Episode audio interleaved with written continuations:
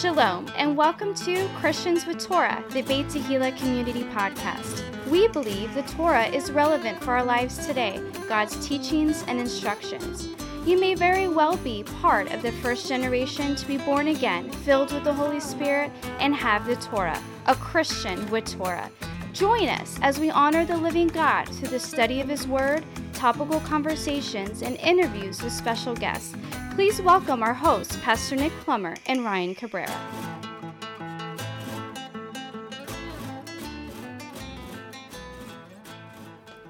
Shalom, everybody, and welcome to Christians with Torah, the Beit Tehillah Community Podcast. I'm in Studio A after having a whole week off last week with Pastor Nick Plummer. Hey, Pastor Nick. That's right. Yep. We, uh, if you guys listened to the teaching from last week, it was awesome. Very thankful for such a good pastor with timely messages. You know, who else is preaching about Passover on Passover in a Christian church? You know what I mean? We are. We are. We definitely are. So praise God for that. Um, stay tuned at the end of this podcast. We are going to count the Omer. And if you don't know what the Omer is, I'll give you a quick, brief, uh, you know, little rundown on what the Omer is at the end. Uh, but today we're studying the Torah portion. So I'm very excited about that because this Torah portion is a Torah portion near and dear to my heart. I know that uh, Pastor Nick loves Leviticus. I, too, enjoy Leviticus. Um, but this Torah portion especially is, is one of my favorites. Uh, if you guys want to reach out to me, you guys can reach me at Ryan, R Y A N, at to praise dot net. I got a couple emails this week that I was very uh, thankful to get. I love getting emails from you guys. I love corresponding with you guys. Um, you know, we pray for you. We we think about you. We, we you know, hope for you guys, all those types of things. So um, we love to hear from you guys. Uh, a couple of things I want to know. Where are you? Do you have a fellowship? Um, you know, you're part of a, a larger congregation. Um, you know, are you guys kind of just meeting as a family, a home group, something like that? Um, you know, things like that. If you can get resources to you, we would love to do that. Uh, all those kinds of ideas. So um, without further ado, we are going to jump into the Torah portion, Shimini, which means eighth. Uh, this can be found in the book of Leviticus, Leviticus, uh, chapter nine and verse one, and ending in chapter eleven and verse forty-seven. Very good. A quick uh, outline here that I want to share with you is this book starts with consecration, and it ends in consecration. And, of course, the theme is, ye shall be holy.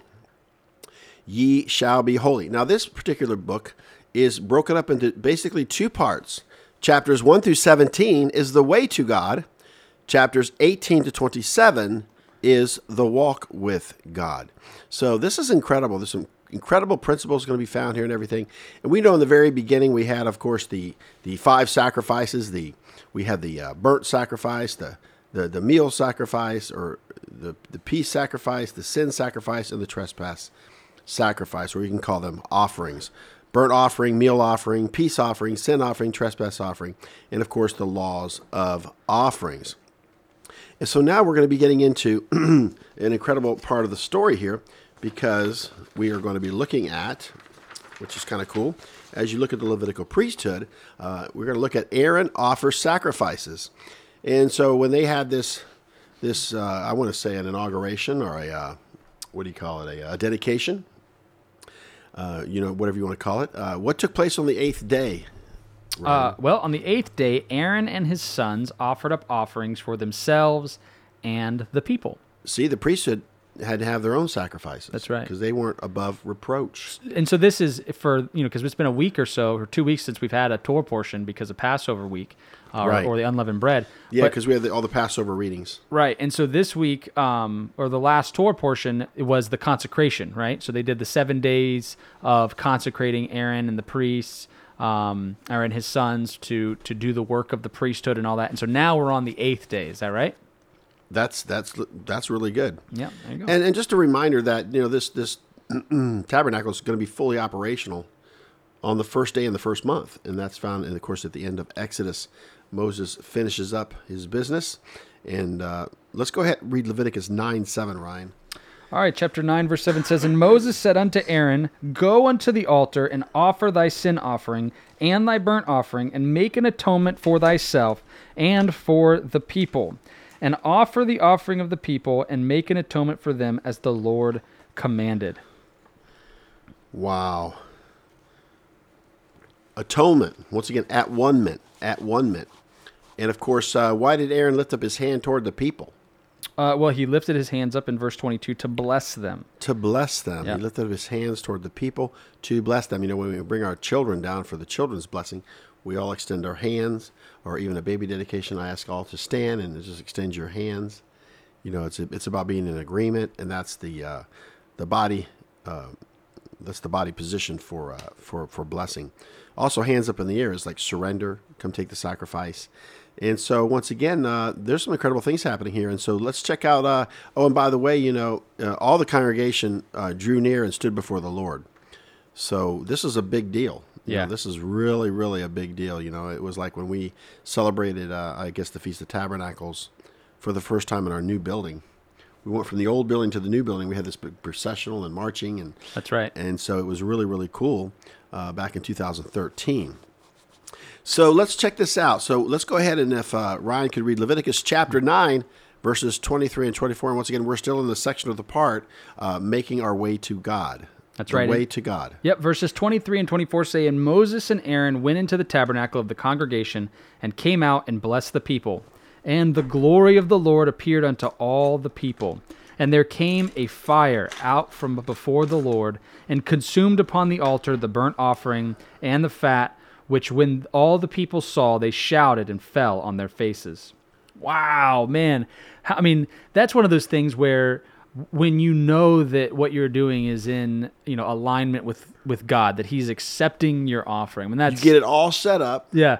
And the fire comes down. Yeah, I remember the story of Elijah where, and that's like, a principle. Where they had this, you know, this the altar set up for the other gods, right? Dug and he a trench like, with water and it just soaked it with water and everything. He's like, "Oh yeah," and then boom, all the water gets lapped up by uh, by the fire. And that, and that's a great question. You know, where's your sacrifice? You know, yeah. And and that's it's a principle. You know, without the shedding of blood, there's no remission of sins.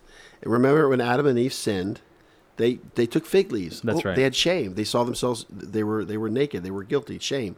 And they covered themselves with fig leaves. And uh, and so God says, no, no, no. He, he removed those and gave them coats of skins. Mm-hmm. So something had to die. Blood had to be shed, right out of the gate. Yeah. And it's funny, so many people think there's so many different ways into heaven and this and that, but but just think about that, you know.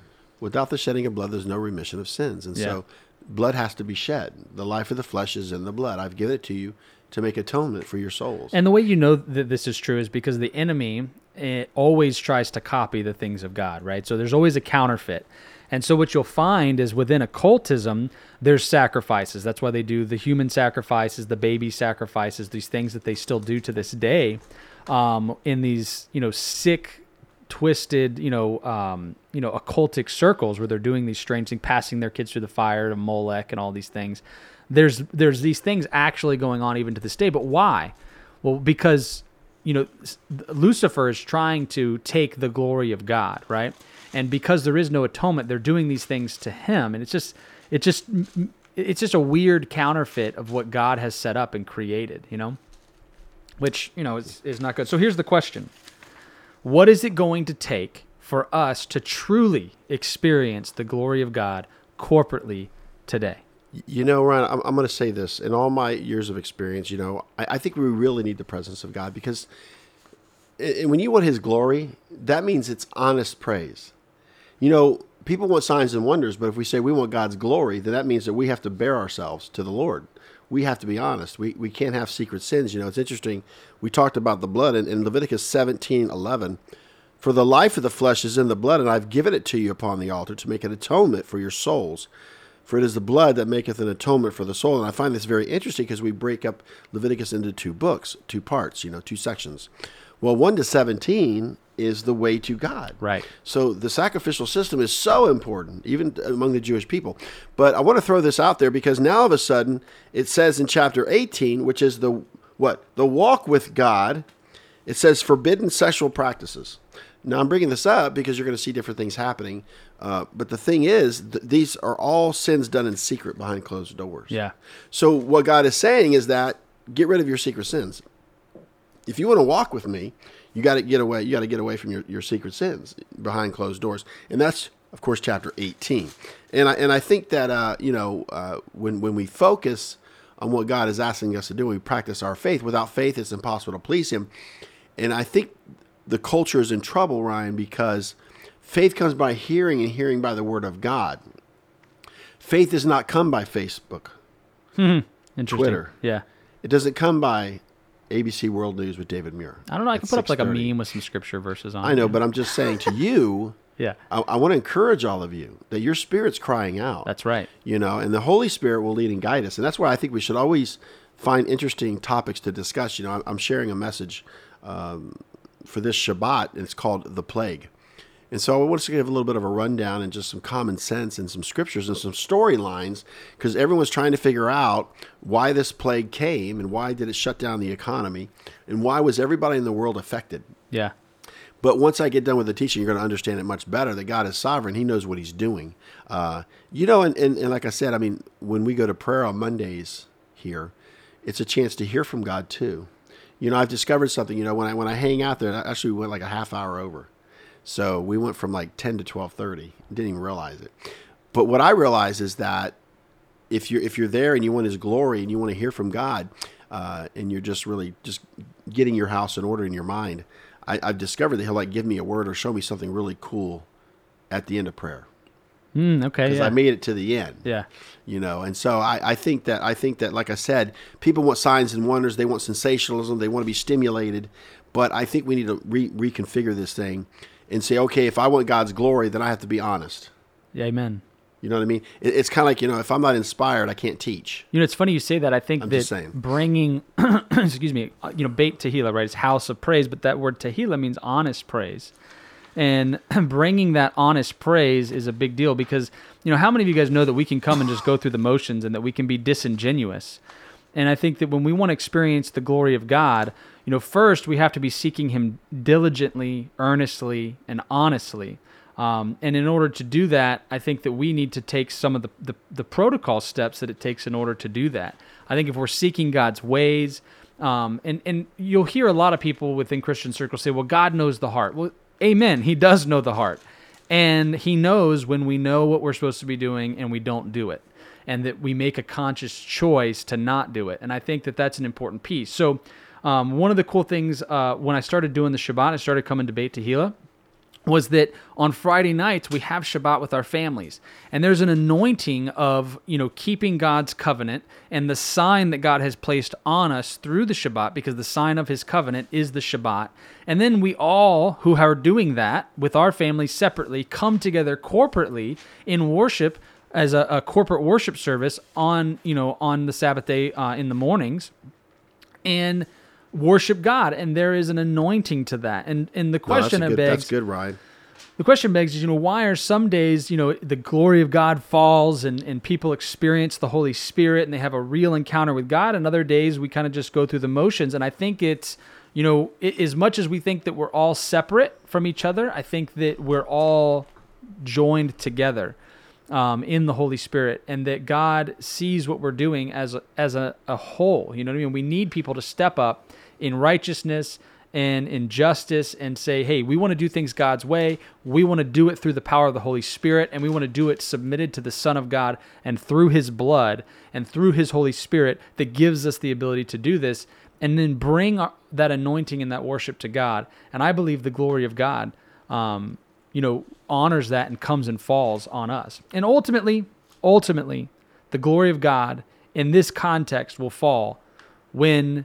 when there is a temple in Jerusalem, when the temple of God is in Jerusalem and people are seeking God in that manner. And and we know that the ultimate, you know, end of that temple, or the ultimate, um, or yeah, the ultimate end of that temple is that Yeshua will set up His kingdom and that He will rule and reign from that place, and that the glory of God will be in that place, and it'll be thick. You won't be able to stand in that place. However, in between now and then, there's a lot of turmoil that has to happen, right? A lot of You know, things that, that... birth pains. Exactly right. And and things that happen to the temple itself, where it gets, you know, it becomes holy, God's glory falls on it, and then it gets, you know, defiled, and then, you know, Yeshua comes and, and cleans it up. I think it's an interesting, you know, and, and as we move on in the story, so this tabernacle is fully operational, ready to go, ready to be run. Uh, they have the dedication, they have the inauguration, They've dedicated the sons, the tabernacle. And now we're going to get into uh, the sin of Nadab and Abihu. Uh, I would like for Ryan to read this particular story because it's right here in this Torah portion. And once again, this is uh, the portion where it is the way to God. And he's going to read verses one through eleven. Here we go. It says, "And Nadab and Abihu, the sons of Aaron, took either of them his censer and put fire therein and put incense thereon and offered strange fire before the Lord, which he commanded them not. And there went out fire from the Lord and devoured them, and they died before the Lord. And then Moses said unto Aaron, This is it that the Lord spake, saying, I will be sanctified in them that come nigh me, and before all the people I will be glorified. And Aaron held his peace. And Moses called Mishael and Elzaphan, the sons of Uzziel, the uncle of Aaron, and said unto them, Come near, carry your brethren from before the sanctuary out of the camp. So they went near and carried them in their coats out of the camp, as Moses had said. And Moses said unto Aaron and unto Eleazar and unto Ithamar, his sons, Uncover not your heads, neither rend your clothes, lest ye die, and lest wrath come upon all the people. But let your brethren, the, the whole house of Israel, bewail the burning which the Lord hath kindled. And ye shall not go out from the door of the tabernacle of the congregation, lest ye die, for the anointing oil of the Lord is upon you. And they did according to the word of Moses. And the Lord spake unto Aaron, saying, Do not drink wine nor strong drink, thou nor thy sons with thee, when ye go into the tabernacle of the congregation, lest ye die.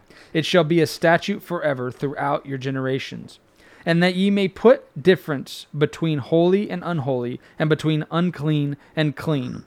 And that ye may teach the children of Israel all the statutes which the Lord hath spoken unto them by the hand of Moses." Wow.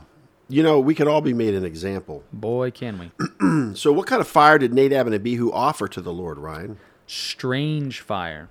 Strange fire. So I want to point out a couple things here that Nadab and Abihu messed up on. Let Scripture interpret Scripture, and I'll just tell you right out of the gate. First of all, they offered up strange fire. So that means that the fire didn't come from the altar. Right. It's like flick your bick. They got the fire from another source. Right. And and the fire is to burn continually on the altar. So let's say you want to do your fire pans and you want to light some incense. You have to take the fire from the altar. Interesting. Yeah. You don't take it from the menorah. You think, well, hey, the menorah's already lit up. I got a, I got I got a, a light source right here. So they offered up strange fire. They broke protocol. So everything starts with the altar. And and I love this teaching that was that was done. Well, what is an altar? But it shows that the God is the owner right. of the earth. An altar shows ownership. So when you build the altar, you're saying that, that God is the owner. And you're building it and acknowledging him. See, you're not doing your own thing, building a duplex, nice pool patio area. Yeah. You're building an altar because you're setting you're setting a principle, a, a precedent. You know, and it says, well, you know, what happened to Aaron's two sons as a result of what they did? There went out fire from the Lord and devoured them, and they, they died before the Lord. So literally he took their breath. That's what it means in the Hebrew. He took the very breath that he gave them. You know, you think about this coronavirus, it's all about respiratory.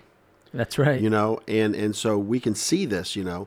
And so Moses is disturbed because these are Aaron's kids. Matter of fact, Nadab and Abihu were the two boys that were at the uh, at Mount Sinai when they got the marriage covenant and, and got to see God and eat with him. So how quickly right. we could be made an example even today.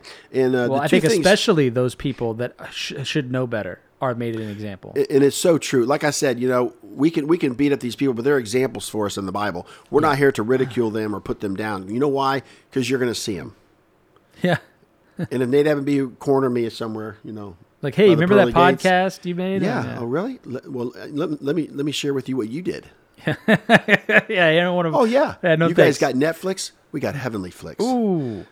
so yeah, so think about it. So so you know, you don't want to do that. But you know, once again, you know the the two things that Moses told Aaron the Lord would be was sanctified and glorified. Yeah. God's not your buddy. Okay. Mm-hmm. I mean, he, he's he's your father. Right. But he's not your buddy. Okay. You know, and, and he's even your friend. But you can't get all buddy buddy with God because he's he's the creator. He's he's he's omnipotent, omniscient. He's he's I mean he's just uh, he's a powerful, powerful being. Yeah, you know, and we all we have to make these choices towards him. You know, Mishael and, and Elzaphan, the sons of Uzziel, the uncle of Aaron, carried Nadab and Abihu out of the camp. took their bodies out, dragged them out. Yeah, that was a right? tough job to have. And, uh, and and so once again, remember, they offered up strange fire, so it didn't come from the altar. Right. Now, maybe God could have let them get away with that, but check this out. It says in Leviticus ten nine, when the priests entered the tabernacle, wine and strong drink were forbidden. Right. It does. Yeah. Verse nine, it's almost like, um, you know, the Lord speaks directly to Aaron. Why don't you go ahead and read that? Right afterwards. And he says, do not drink wine nor strong drink, thou nor thy sons with thee, when ye go into the tabernacle of the congregation, lest ye die. It shall be a statute forever throughout your generation. So the priests were not permitted, um, you know, to, to drink and then go in. And so what this does is, this is a little context clue is, hey, look what just happened. They brought strange fire. And then, oh, by the way, when you come back in after having just lost your sons, right, don't drink. And so this is the command that's given. It makes you believe that it's possible that, you know, hey, you had all this consecration action, this big party for seven days where they were kind of, quote unquote, working, doing these sacrifices. Nadab and Abihu decided, hey, let's have a little party, got a little drunk, stumbled in the next morning. Oh, we forgot to light the fire. Oh, geez. And they bring strange fire into the, the well, tabernacle. Not only that, but they, they weren't in their right mind. I mean, they well, were, right. they were, what do you call it? They're inebriated. Inebriated, they were, yeah. influenced yeah. Uh, with alcohol. And that that's what can happen, you know. Uh, and, of course, any priest that disobeyed the Lord's command would die. So those are two things that you can actually see, because let Scripture interpret Scripture. You know, people are trying to develop it to a deeper level. But the bottom line is that they offered up strange fire that didn't come from the altar. And number two, they had one too many drinks. And the Bible doesn't speak against alcohol drinking, but it, it speaks against drunkenness, you know. And alcoholism is real, you know. And so you, you got to really know. You got to know where you're at on that. You know, if you always have to have a drink, you're an alcoholic. Yeah, that's If you're good. going out to dinner, I got to have a drink. I'm going to go here. I'm going to get a drink. You're an alcoholic. And see, when you come to that place, you know, because I've been sober since, what, two thousand, and I'd say two thousand thirteen. Uh, the thing is, God is faithful. And, and he knows what he's doing, you know. And some people think they can manage sin. You can manage it. But I, I didn't like that feeling, Ryan. Well, I'm going to yeah. go out to dinner. I'm just going to have a couple glasses of wine. Every time I would go out to dinner, I'd want a couple glasses of wine. Yeah. And I'm sharing this right now to all of you because, you know, it's not that it's a secret sin. The, the congregation knows I wasn't some, you know, terrible alcoholic, drunk all the time, drinking and driving. But I, I will say this, though. You know, if you think about it, you, you're the master. You know, you have to be the master of your life. And, and, and it's only a crutch if you use it. So I got tired of feeling that way, you know. Why can't I just get a Coke or a tea, you know? Yeah. And then you just realize, you know, I can't manage this. I'm just going to cut it out. Praise God, you know. And I'm not going to, you know, jump on the soapbox and condemn everybody for drinking. But I'm saying that if, if Nadab and Abihu died, I don't think the pastor or deacon or elders should be having a few drinks before service. Definitely not. I agree with you that. You need to get help. Yeah, you shouldn't have a flask of whiskey in your pocket. That's So, so once again, you know, um, we're going to continue on in Leviticus chapter ten, verses ten and eleven, Ryan. Chapter ten, verses ten and eleven say, uh, and that ye may put difference between holy and unholy, and between unclean and clean, and that ye may teach the children of Israel all the statutes which the Lord hath spoken unto them by the hand of Moses. See, there's no gray area. Right. It's right or it's wrong. It's holy or it's unholy. There's life and there's death. There's blessings and there's cursings. And we choose life. Yeah. So Aaron and his sons got to eat the meat offering. Uh, and then the wave breast and the heave shoulder could be eaten by the priest from the peace offering. Uh, you know, as we follow the protocol and everything, this is very interesting. Here, here's a question, uh, because, of course, Moses is like, hey, you know, we just lost Nadab and Abihu because they didn't follow protocol. So here's the question uh, in regards to Nadab and Abihu. Leviticus chapter ten, verses sixteen through eighteen. Here's the question, Ryan. Why was Moses angry with Eleazar and Ithamar, the sons of Aaron? Why? Well, they let the sin offering turn into a burnt offering. Um, they did not apply the blood as atonement for the people and did not eat it in the holy place. So in other words, they didn't follow the script. They didn't take the offering that they needed to take off right. to eat that portion or have that portion. I don't think they wanted to go near the fire. No, because they're thinking, hey, listen, we lost Nadab and Abihu. That's right. Let it be a burnt offering and totally consume it. Yeah, yeah, yeah. Right? I, I think they're they're probably like, you know what, we're going to let them all be burnt offerings for a while. Because you need to know which offering is what.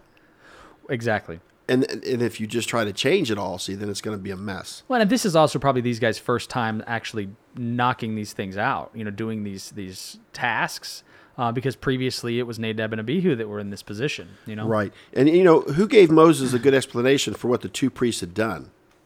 uh, Aaron, their father. So let read Leviticus yeah. ten nineteen. His explanation for this, mm-hmm. of course, this sin offering turning into a burnt offering. Why, why did he let, let it go all the way on the, on the altar? Yeah, it says, "And Aaron said unto Moses, Behold, this day have they offered their sin offering and their burnt offering before the Lord, and such things have befallen me. And if I had eaten the sin offering today, should it have been accepted in the sight of the Lord?" And when Moses heard that, he was content. So he, he said it aloud. He, it was a it was a this was a a, a, a rabbinical ruling was being made. You know, right. eh, here's what happened. This what you know. But think about it. If a sin offering's on the altar too long, it's going to become a burnt offering. It will, absolutely. It means it's going to be totally consumed. Once again, think about these offerings, everybody. The burnt offering pictures Yeshua. He gave his whole life. God wants us to give our whole life. The meal offering, or the meat offering in the King James Version of the Bible, or the grain offering, goes with the burnt offering. Yep. Why? Because Yeshua is a servant. He said, "I've come to serve, not to be served." It's about serving. And so it's a picture of us, because it goes along with giving your life. That's right. You know, I love what, I love what Ryan does to everybody that he meets and stuff. You know, he goes, "Well, what are you doing? Okay, this is great. That was interesting.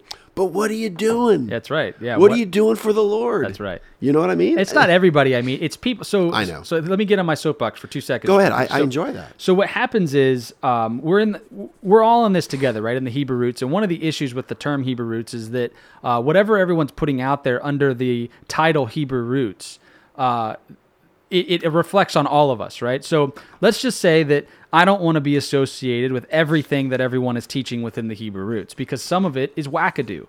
And that's a technical term um, that you learn. Uh, wackadoo? In, yeah, I think you were learning in Bible college, wackadoo. So, but here's here's the deal. The when people get into, and especially right now, a lot of people are home and they got nothing better to do than to watch YouTube videos. And you know what happens when you watch one YouTube, one YouTube video, right? The next one pops up. It's and then, like Lay's potato chips.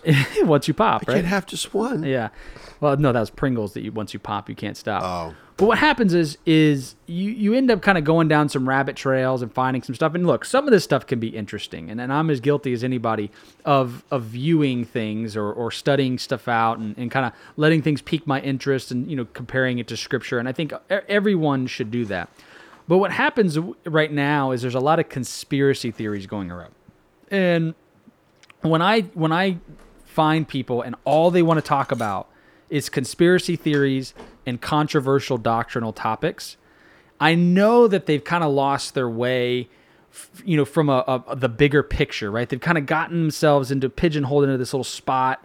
And what they need is they need, you know, just a little bit of a, uh, they need a, an elevation. They need to come up a little bit, look at everything from a, a higher elevation and kind of see the big picture of what God is doing. Because when we read Scripture, th- we can study all kinds of cool stuff a- as entertainment and, and that fits our fancy.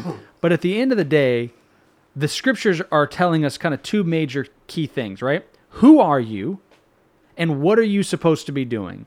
So my question to people is, what are you doing? What are you supposed to be doing? Who are you? What are you supposed to be doing? And I think if you can answer those t- two key questions and you can look at it from the bigger perspective, you're never going to find yourself as, hey, I am chief advocate for casting down controversy and battles. Conspiracy, right? It, Pick your battles. At the end of the day, yeah. That's not what Yeshua did, right? His whole thing was about love, forgiveness, in, you know, helping the widow and the orphan, in showing us how to Absolutely. Keep Torah the proper way. Um, yeah, those, Yeshua, you know, he interpreted the Torah. Exactly right. And so I think that the question is, what are you doing? What are you, what are supposed you to be doing? And how can you make those things line yeah, up? Yeah, I love the Jewish people. They don't care what you believe. Show me what you're doing. Uh, we're going to get into Leviticus chapter eleven, uh, verses one through twelve. Is about clean and unclean animals. We're not going to read it. For the sake of time, we're going to have a discussion, Ryan. This is an incredible discussion. I think you're going to really enjoy this. You know, it's interesting. There's two things you don't want to really even talk about to some people. Well, I would say three. Politics, what people can and cannot eat, and what people can celebrate and what they can't celebrate. Interesting. Boy, you can really pick a fight with that. Politics, uh, what you can and cannot eat. And then, of course, the whole celebration of holidays can really be a stickler, especially when it comes to Christmas. Sure. But we're in the topic of clean and unclean animals. And so check this out. Ryan, did the Lord tell the children of Israel what they could and could not eat? Yes. Good job. Because here's the thing, everybody. Thank you. We're looking for a principle. Now, scientifically, this has been proven. Now, I can say trichinosis, but I can't spell it. But I'm saying that you know, there's a reason for these commandments. I mean, think about it. So, so let's let's look into this. Things that creep upon the earth, things that swim in the sea or the or the oceans or the lakes, fresh water, salt water, fowls and animals and livestock. Let's check this out. So, what were the three requirements needed to eat a beast of the earth? Ryan, Leviticus eleven three. Well, thank you for asking, Pastor Nick. The three requirements that any beast of the field would have to meet in order to be eaten by a human are, it must parteth the hoof, it must be cloven-footed, and it must chew the cud. Man, that's awesome. So there's the three requirements, right? That's it. I mean, there it is, and that's what God is telling us. Well, and what's you know? There's plenty to eat within that group, so that's what I. Oh, would, this is incredible! Why you know, do we have to I go mean, insane? If you think about it, I mean, I don't know if I got my. Let's see, we're we're looking at it. Um, let's see here. Uh, the following should not be eaten. Leviticus chapter eleven, verses four through seven. Uh, we have, of course, the camel. You can't eat it, but you can smoke it. You got any camels? I need like that. You can't eat the coney, the hare, or swine. Okay, so you can't have a bunny. Wait, a we, rabbit? We can't have swine? Or swine, or but, a pig. But what about bacon? Beef bacon. But what about... Turkey ba- bacon. Bacon-wrapped everything. It, I know, it's unbelievable, isn't yeah. it? So here we are, everybody. Listen, you don't have to do these things, but you get to. Wow. And I personally don't believe that the Son of God came along and says you could eat whatever you want. Well, and think it about is this a way. choice. God created all these animals, and he said, hey, these are the ones that you should eat, and these are the ones you shouldn't eat. I mean, who are we to come up and like try to do something different? I mean, it just, I don't know. It is what it is. Here we go. Listen, you can't eat cat. Why now, would you want to Why would you want to eat cat? At the end, we're going to talk more about these abominations. You can't eat hippopotamus. Now, that would oh, feed my family man. for a long time. Put the hippo in the freezer. That means I got to go bury the hippo? Hippopotamus. God. Can't have rabbit, can't have swine. So these these are unclean, okay? And and we, we live in a culture, you know, uh, that pretty much, you know, they're they're eating a lot of different things. Hey, not fun like some fact. Of these people. You ready? Giraffe. You can eat giraffe. You just had to throw that in there, didn't I did, you? Just for everyone that likes giraffe. Man. So, think about it. Parteth the hoof, cloven-footed, chews the cud. All right? Let me, let's see what I got here. You, you got more? Oh, here we go. Let's just do this. You can have uh, you can have buffalo, deer, goat, sheep, albacore, anchovy, bass, carp, cod, flounder, grouper, salmon, snapper, trout, tuna, chicken, dove, quail, and turkey. Now, some of these foods that you could eat uh, uh, are in line with the the sea or the lakes and the freshwater and saltwater. So let's let's look at that, Ryan. Yeah. So what are the two requirements? I mean, as far as the fish goes. Yeah, the two requirements two needed requirements? for the children of Israel to eat something from the water was that it had to have fins and, and scales. scales. That's right, and not the kind you weigh stuff with. This is different kind of scales. And, and the following should not be eaten among the fowls. Of course, the eagle, the osprey, the vulture, the raven, the owl, the swan, the pelican, the stork, and the bat. Wait. You can't eat bat? You cannot eat bat. You know, the bat is the only mammal that flies. So let's let's go ahead and look at this, Ryan. You and I can look at this together. I want to show you something interesting in Isaiah two twenty. In Isaiah two twenty. So that means you can't have bat soup. No. Hmm. That's why Batman's called the Dark Knight. It's very mysterious. Think about it. Isaiah two twenty, I, I thought this was interesting in, in mentioning bats. In that day, a man shall cast his idols of silver and his idols of gold, which they made each one for himself to worship, to the moles and to the bats, to go into the clefts of the rocks and into the tops of the ragged rocks, for fear of the Lord and for the glory of his majesty, when he ariseth to shake terribly the earth. Cease ye from man, whose breath is in his nostrils, for wherein is he to be accounted of? God gives us our breath, and here they are worshiping. So, so that's actually found in Isaiah two twenty. It says they were worshiping bats. They were batty. I mean, you know, they were they were just batty people. They were. Now, now, if if we can get into Isaiah sixty-five four, this is interesting. Which remain among the graves and lodge in the monuments, which eat swine's flesh and broth of abominable things is in their vessels. Now, in the Hebrew, the broth of abominable things, it's it's actually uh, pieces. But think about broth. Now, we know that this virus has come from China. And I'm going to have Ryan just share a little bit about the wet market and describe it to you a little bit. Because because I tell you, after watching a little clip there, it's very, very, um, I don't know, I'd say disturbing. Oh, yeah. Well, I mean, it's very disturbing. But, but you know, there's been this rumor out there, this theory that a human ingested bat soup.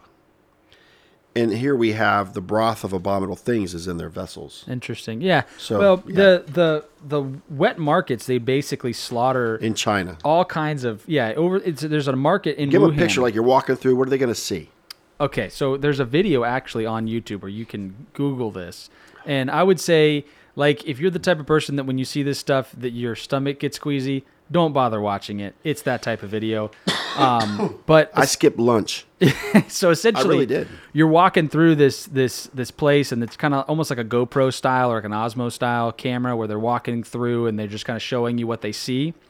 And, you know, there's uh, dogs, and they're slaughtering dogs, and they're slaughtering cats. And there's some that are still alive in the cage. Oh, yeah. And there's some, and that, are, some that are dead. That's right. And some that are skinny, like different stages. Yeah, yeah. And the blood on the floor. Oh, yeah, all over. That's, and that's just nasty. That's the wet market part, right? That they're actually, like, draining the blood and stuff in this market. And they're hanging the, the meat and stuff for, for purchase and for, you know, divvying it up into, hey, you know, leg quarters and, you know, hind parts and all that kind bat of stuff. Bat kebab. Bat on a stick. So the bat on a stick, oh, listen, so rats. they take they take these, um, they're trying to burn the hair off, I guess. It's the horseshoe bat. So they've got these, um, uh, what is it, like these torches, uh, and so they, they stick the bat, like a stick in the bat's mouth, and then they torch it, and they stick it there, and so people come by, and they grab them, and they just eat them, like, like right off the stick, like bat on a stick.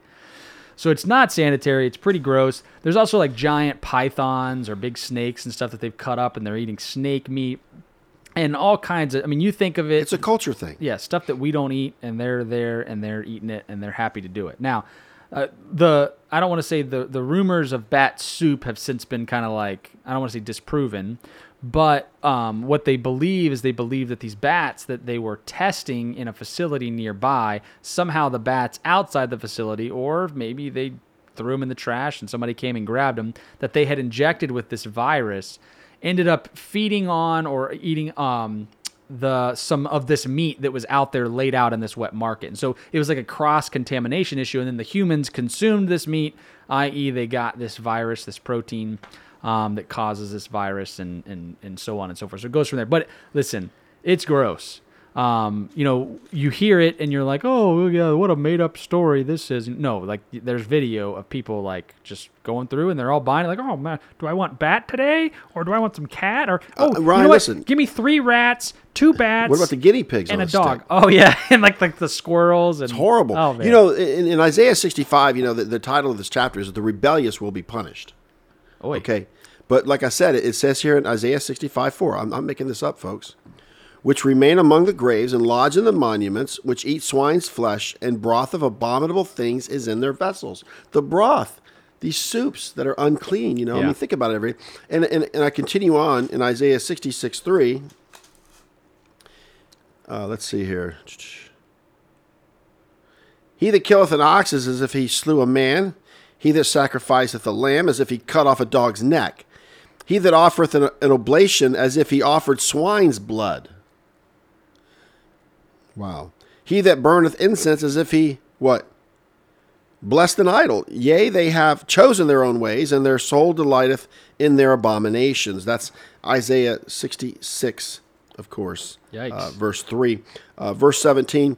They that sanctify themselves and purify themselves in the gardens behind one tree in the midst, eating swine's flesh and the abomination and the mouse shall be consumed together, saith the Lord. You know, the bubonic plague was transferred through rats. That's right.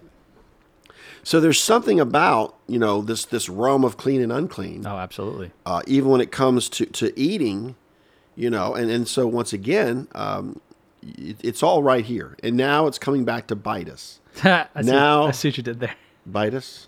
You know, it's interesting. I was telling my children that at dusk, if you throw a tennis ball up in the air, bats will swoop down at dusk and they think it's something, and so they, they can pick up on like insects and things, and they eat really? a lot of mosquitoes. Yeah. So bats are all part of God's plan, you know. Yeah, for sure. And, and that's why, you know, when you think about, I had a Vietnam vet tell me he was going down the river in Vietnam, and um, he would see dead soldiers and Vietnamese or Americans, and crabs are just eating the bodies. Ooh. You know, because they're they're the cockroach of the bay. You know, they're, yeah, they're yeah. the bottom feeders. Yeah, lobsters. Yeah, and, lobsters yeah. and and crabs and. So so once again, you are what you eat. That's scary. Yeah. So once again, I love this. Rabbi Messer said this one time, if you'll listen to anything, you'll eat anything. So God is, is trying to show a distinction here. But, you know, as we progressively get through this chapter eleven, which is, of course, the way to God, I'm going to have Ryan read uh, Leviticus chapter eleven, verses twenty-one through twenty-two, as we continue this interesting topic. Yet these may ye eat of every flying, creeping thing that goeth upon all four, which have legs above their feet, to leap withal upon the earth. Even these of them ye may eat. The locust after his kind, and the bald locust after his kind, and the beetle after his kind, and the grasshopper after his kind. Man, that'd give me some grasshopper. Maybe we'll make some grasshopper stew. Roasted grasshopper. You know, if you fry it and cover it in chocolate, it'd probably be good. Yeah, I had some chocolate covered matzah yesterday. I had chocolate covered matzah too from Lev Ha'olam. So good. That is excellent. So once again, uh, they they said that John the Baptist ate what uh, the honeycomb and locusts, uh, but then some were saying that this locust is like a carob. It's like a, a, a, it's a, a chocolate tree. flavor. The, yeah. the lo- it's like a tree. Yeah. So I mean, I don't know if he ate locusts or not. I mean, in the Greek, I don't know. I didn't really get into all that. We'll ask him when we get there. Yeah. Either way, it's kosher. You know, but like I said. Uh, the locusts are actually infesting Northeast Africa, and actually there was locusts eating the crops in Iran not too long ago. So once again, uh, something to think about. It sure is. You want to continue on, Ryan? Yeah, absolutely. So a person was unclean after touching uh, a, the, an unclean carcass until evening. So like roadkill. Right. So exactly right. Well, any you can't eat roadkill. Anything you can't eat that is dead. Uh, that you touch, it's it's makes you ceremonially unclean until right. It's just the state of being. It's very interesting. Have you ever heard of sale rabbit? Sale rabbit. Sale rabbit. It's where you run over a rabbit, make it flat, and it dries out, and you can pick it up and throw it like a frisbee. Sale rabbit. How do you know that? I think it was in a movie or something. Sale rabbit. So weird. I'm just saying. You know, and here we are celebrating the Easter Bunny. A lot of people, you know, I'm thinking, what is going on here? Yeah, you I know? got a lot of little bunnies. The on bunny's my unclean. Well, yeah, to eat. We're not sure. going to get into all the reasons why there's a bunny because it's pagan. Yeah, it's about yeah, it's beside you know, the point. Um, what is it, like, what's it about? It's fertility. Fertility, fertility yeah. yeah. So, uh, so the person keep, who keep going, Ryan. Yeah, the person who touched uh, the unclean thing had to wash their clothes, and the following should not be eaten that creeps upon the earth: the weasel, mouse, tortoise, ferret, lizard, snail, and mole. Yeah, I don't see a lizard running around in Florida, and I'm not really desiring to eat that. Well, and you lizards know, are like little dinosaurs. They, Aren't they the coolest they are thing? So, such little cool things. They look yeah. like little yeah. dinosaurs. Like, ah, um, that thing was big, like yeah. an iguana. I'd be running. Yeah. Oh, yeah. Or even bigger. Remember the, the, the iguanas this last winter? Oh yeah. They were freezing, falling out of trees. Falling out of the trees. How'd you like to have that? Like Nathan under the fig tree, yeah. reading his Torah portion. Here comes the iguana lands on top of his Well, yeah, like in oh, tropical islands. Only in Florida. And in Miami, they were having like an advisory. Uh, that because the temperature was dropping dangerously low and they've got an infestation right now of iguanas, um, they live up in the trees, that when it gets cold, because they're cold-blooded, they just kind of just freeze up and they just don't move and they kind of become catatonic until it warms back up. Well, basically, people were having getting hit in the head by them falling out of trees and stuff, so they were, had like a warning, hey, watch out for the iguanas falling out of trees. You can't eat it, even though it's an easy kill. Uh, and also, you know, you, you can't eat lobster, octopus, oysters, scallops, shrimp, buzzards, flamingo, ravens, alligators, frogs, snails, snakes, turtles. It's it's all right there, folks. God, a, God tells us what to eat. I have a coworker of mine who just posted um, on uh, a picture, and he's living in South Korea right now. He teaches English over there. And he posted a picture of an ad for a pizza that was squid, octopus, and shrimp. That was the toppings on the pizza. Squid, octopus, and shrimp pizza. And he was like, no thanks, right? That was his little comment or whatever. Which I was proud of that, right? But then I saw people on there like, oh, that looks amazing. I would totally have that. Had something like this. A lot of whatever. It's ignorance, Ryan. Oh, of course. But it's just, it's just you know, I mean, squid, octopus, and shrimp pizza. I mean, if that doesn't get you turned into the you know, some Leviticus of the, some eleven. Of the stuff that we eat that's unclean, you could be with Jesus a lot quicker. That's right. That's right. I'm just saying. Yeah. I mean, you know. I've seen people, they they have these videos of people when they, um, the octopus legs or whatever, still move or something like that. They pour the sauce on it, and then like the legs will still move, and then people are just like, oh, just popping that right in their mouth and eating it. I'm hoping people aren't listening to this right before lunch. Uh, yeah, well, it's a little bit after lunch here. Why don't you go ahead and, and read Leviticus chapter eleven, verses forty-four through forty-seven, Ryan. Let's check this out. All right. In closing of this beautiful, beautiful portion here. So it says, "For I am the Lord your God. Ye shall therefore sanctify yourselves, and ye shall be holy, for I am holy. Neither shall ye defile yourselves with any manner of creeping thing that creepeth upon the earth. For I am the Lord that bringeth you up out of the land of Egypt, to be your God. Ye shall therefore be holy, for I am holy. This is the law of the beasts, and of the fowl, and of every living creature that moveth in the waters, and of every creature that creepeth upon the earth, to make a difference between the unclean and the clean, and between the beast that may be eaten, and the beast that may not be eaten." So, wow. so, so essentially God is saying, hey, I'm going to make a, a difference, a distinction between my people and the other peoples of the earth. And my people don't eat this stuff. So here's the question. Did the Lord want, the Lord want to make a difference between what was unclean and clean? Yes. So Ryan, what'd you get out of this Torah portion, Shemini, or eighth? Um, let's hear what you have. Well, I got a couple things, but I want you to go first. Yeah, no, my first and foremost thing would be that, um, you know, I think about Nadab and Abihu, and I think about, um, you know, those of us that um, have sought the Lord for a while and have, have started to kind of work in conjunction with the Lord and, and do uh, his things, his ways. Uh, once we've been given these things as a gift, and we've been given his ways and the knowledge and the revelation, um, you know, of his Torah and of his son, we're now responsible for that. And so to veer to the left and the right, it's not a good thing. I think it's worse for us in our position than it is for uh, just somebody in the world who doesn't know any better. And I think we're held to a higher standard at that point. So I would say be careful, because you don't want to be, you know, struck by lightning or smote with fire from the altar. I, I would say, number one, follow the protocol of the Lord. There you go. Or, or you could be made into an example. That, yes. And number two, uh, I really like this, uh, know the difference between clean and unclean. You know, matter of fact, it's, it's, it, thank you, Holy Spirit. In Galatians five, nineteen through twenty-one, uncleanness is one of the works of the flesh. So people are thinking, oh, I need more shower gel. I need to do a hot shower instead of a cold shower. I've got uncleanness. So why would Paul give you the seventeen works of the flesh? Because uncleanness is a state of being. You're only unclean until the evening, you know. We we all made mis- mistakes or something. You know, I think one of my kids had a Twix bar or something. And I didn't go into looking at the, the ingredients, but I'm sure there was leaven in there, some kind of yeast. Oh, yeah. You know, and so we, we get all that out. But it's interesting to look at ingredients now, you know, like these Lunchables. You can't have the crackers. Yep. So so it, once again, I'm teaching my children, and, and, and you know what? They might grow up and eat whatever, but I, I'm yeah. going to teach them what the Lord has, has taught us. Yeah. And it's interesting, too, because, Ryan, and we could get into this, but but we don't have a lot of time. But remember when the sheet came down for Peter? It had nothing to do with edible food. Basically, at the end of it, it's called no man unclean. Oh, man. There's so, no... so that's why there was such a, a, a... The Gentiles were so taboo. Look at look at Ryan. He's got his new tabs there. He's going I to do. town I on his keyword tabs. Study Bible. That's what I'm talking Come about. on, somebody. And he's going to tear it up right now. So once again, uh, you know, uh, call no man unclean. So the Gentiles were considered uncircumcised, unclean, and uh, and dogs and things, you know. Even the dogs get the crumbs. Who let the dogs out? You know, that's us, right? That's right. The Gentiles are dogs, supposedly. And it was all taboo. And so God was trying to reach Peter in this particular instance. And uh, Ryan's, I think he's in the book of Acts right now. Yeah, I'm not going to I'm not going to find it probably, but here's what I'll tell you. I think you. you will. You think so? You just keep talking. I'll find it for you. Oh, there you go. Look at you. You're so nice. That's right. Yeah. How about we have like a race? I'll, Don't you forget it. I'll Don't fight. use your phone. He's using his phone, folks. I, who says I'm using my phone? No, no, no. Oh, look, my phone just, look, it's all it's all messing up on me. Uh-uh, uh-uh, uh-uh.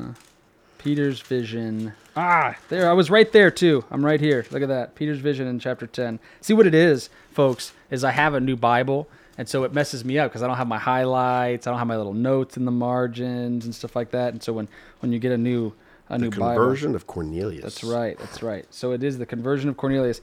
Um, you know, where where are we? What verse are we going to? Do you know? On on I think it's okay. I think we're here. So it says, on the morrow, uh, as they went on their journey, so he's going to Cornelius, and drew nigh unto the city, Peter went up to the house. Okay, so it's beginning here. Okay, never mind. Let's see, lodge. It's verse fifteen.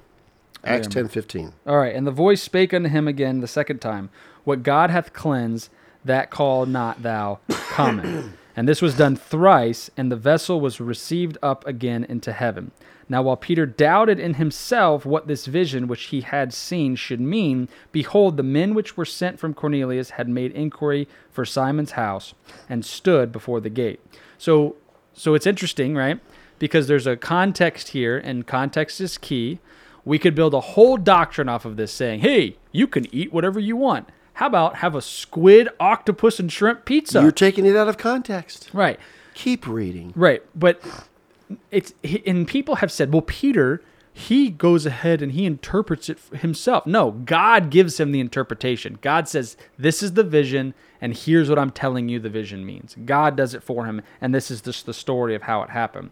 So we can't use this as the definitive evidence. Verse to say, twenty-eight. Hey, read verse twenty-eight. All right, here's verse twenty-eight. Go ahead. All right. So it says, and he said unto them, ye know how that it is an unlawful thing for a man that is a Jew to keep company or come unto one another, uh, one of another nation. But God has showed me that I should not call any man common or unclean. Come on, somebody. But here's what's interesting. That is so good. Here's what's interesting. To the to the uneducated reader, they see that, hey, he's breaking the law here, but he's not breaking God's law, right? Where in the Torah does it say right. that you can't sit down and have dinner with somebody that's not a Jew? That's good. It doesn't say it. I can go ahead and save you the time. It doesn't say it. So the point is that there was a, a common law that was created from the rabbinical system or from the temple of that time, which we know was corrupt, that had these laws. They'd put fences around the Torah, but it's not actually a violation of the Torah to allow Gentiles to eat with you. Just is what it is. So